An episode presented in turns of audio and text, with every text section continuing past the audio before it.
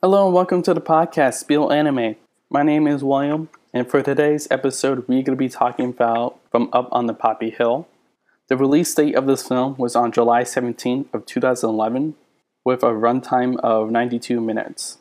Directed by Miyazaki's son, who did Tales of Earthsea, budget of this film was about $22 million, and box office total around 61.5 million US dollars.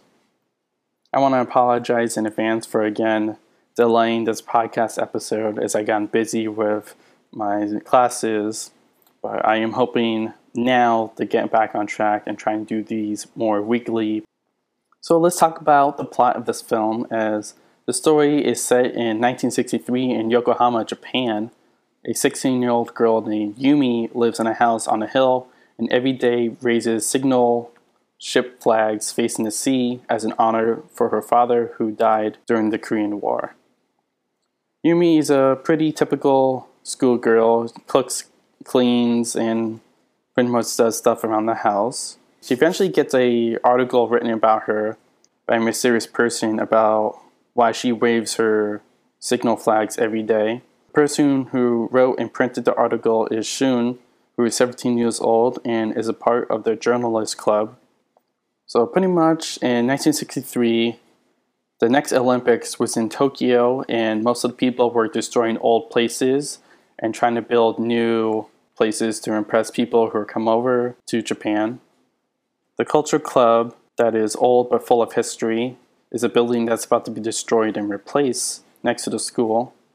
All the students in the clubs that use the clubhouse are protesting against the building being destroyed.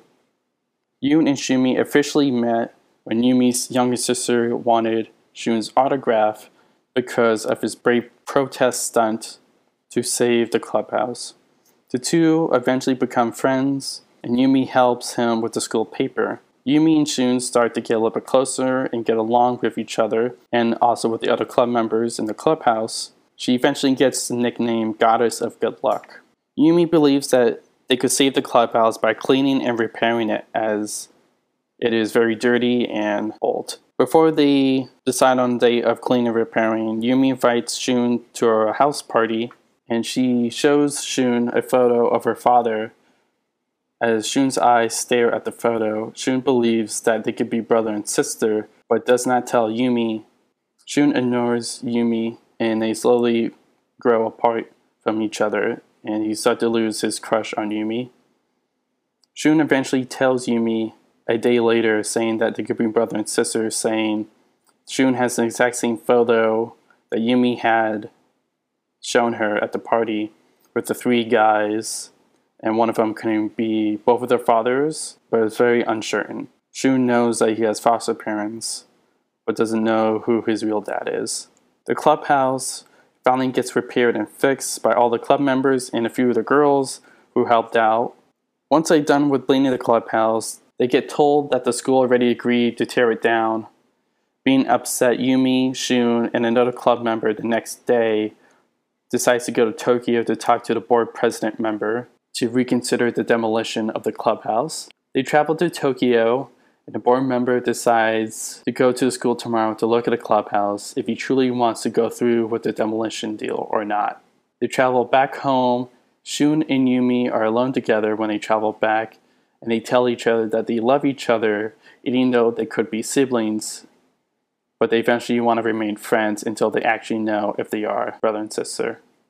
That night, Yumi's mom comes back home as she was in America for school Yumi asks her mom if she knows anything about Soon and if they could be brother and sister.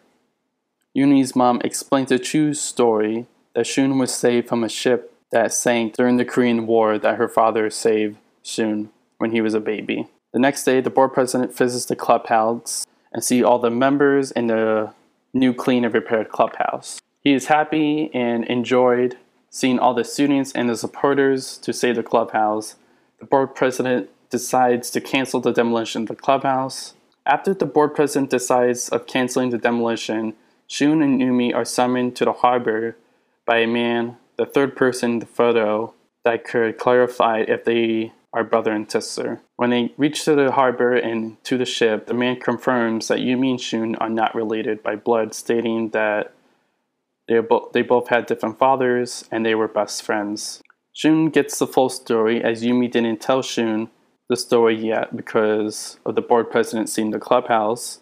Shun was a baby when his father's ship sunk and died in the Korean War. It is Yumi's father who saved his life and brought him to his foster parents because the foster parents' actual child has died. Both Yumi and Shun are happy about the full story of the fathers in the war and how good friends they were. Yumi and Shun eye contact one another, hinting that they could be closer than friends again and maybe can even date in the future as before they confess their love from Tokyo traveling back home. And that is pretty much the plot of the film. So, welcome back from the break. So, the plot was pretty basic. It wasn't a whole lot. It was very simple, just these two characters, nothing else, pretty normal life.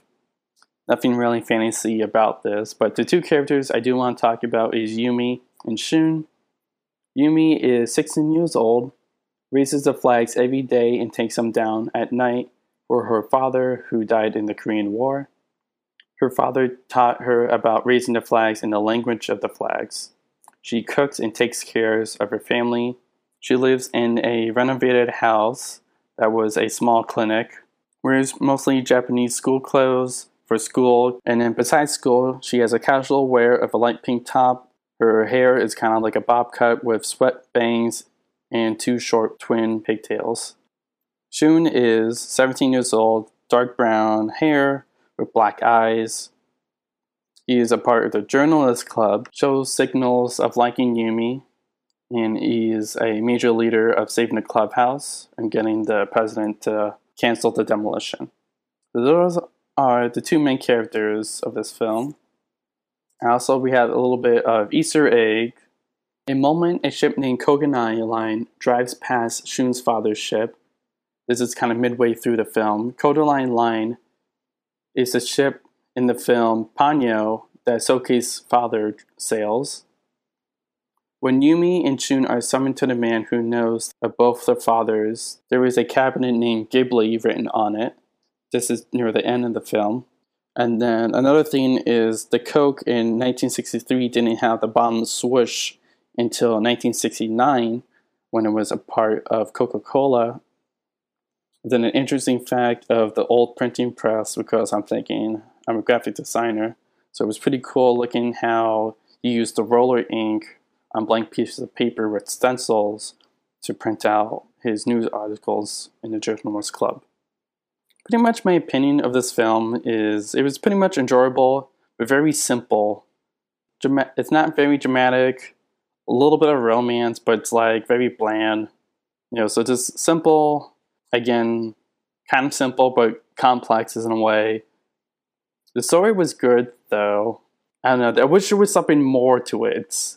Maybe more like um, Shun and Yumi in it, like more about their day to day lives and stuff like that. Maybe more about confessing. Maybe a little bit more about the ending, like them confessing again at the end. But it kind of ends with them kind of just making eye contact and kind of being lovey dovey, but not really confessing again.